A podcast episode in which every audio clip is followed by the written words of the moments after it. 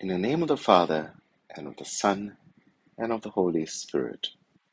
Cleanse my heart and my lips, Almighty God, that I may proclaim your gospel worthily. The Lord be with you. A reading from the Holy Gospel according to John.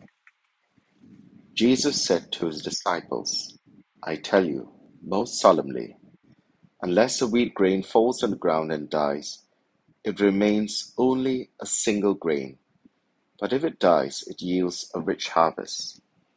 Anyone who loves his life loses it, and anyone who loses his life, anyone who hates his life in this world, will keep it for the eternal life.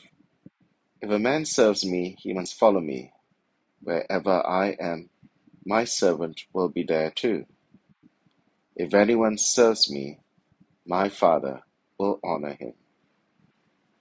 In the name of the Father, and of the Son, and of the Holy Spirit. Amen. In today's Gospel, our Lord outlines his own fate in the form of a little parable, which would not only be a description of his mission and life, but that of his disciples too. It comes in the form of a short but powerful parable involving a seed.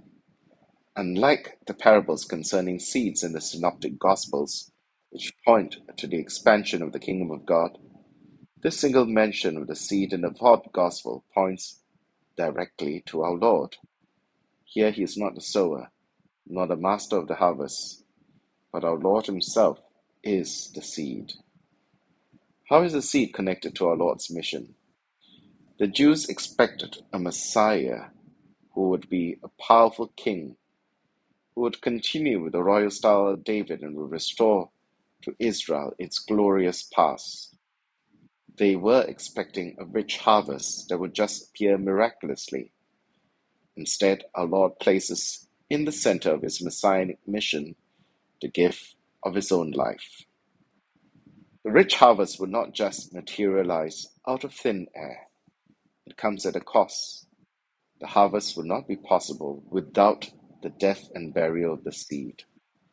Unless a wheat grain falls on the ground and dies, it remains only a single grain, but if it dies, it yields a rich harvest. The story of the seed is that of dying in order to multiply itself. Its function is that of service to life. In this way, the seed becomes a summary of our Lord's mission and life in Jesus' life, to love is to serve, and to serve is to lose oneself in the life of others, to die to oneself in order to allow others to live. While his hour is approaching, the conclusion of his mission, our Lord assures his own disciples with the promise of a consolation and of a joy without end, accompanying by every type of disturbance or trouble. Many would not be able to see the connection between these two diametrically opposing experiences, consolation and disturbance.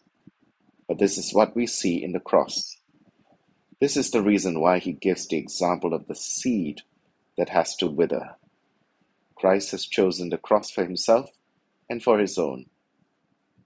Anyone who wants to be his disciple is called to share the same path. If a man serves me, he must follow me. Wherever I am, my servant will be there too. St. Lawrence and all the martyrs of the Church understood this linkage between discipleship and sharing in the fate of the one who dies in order to give life to others.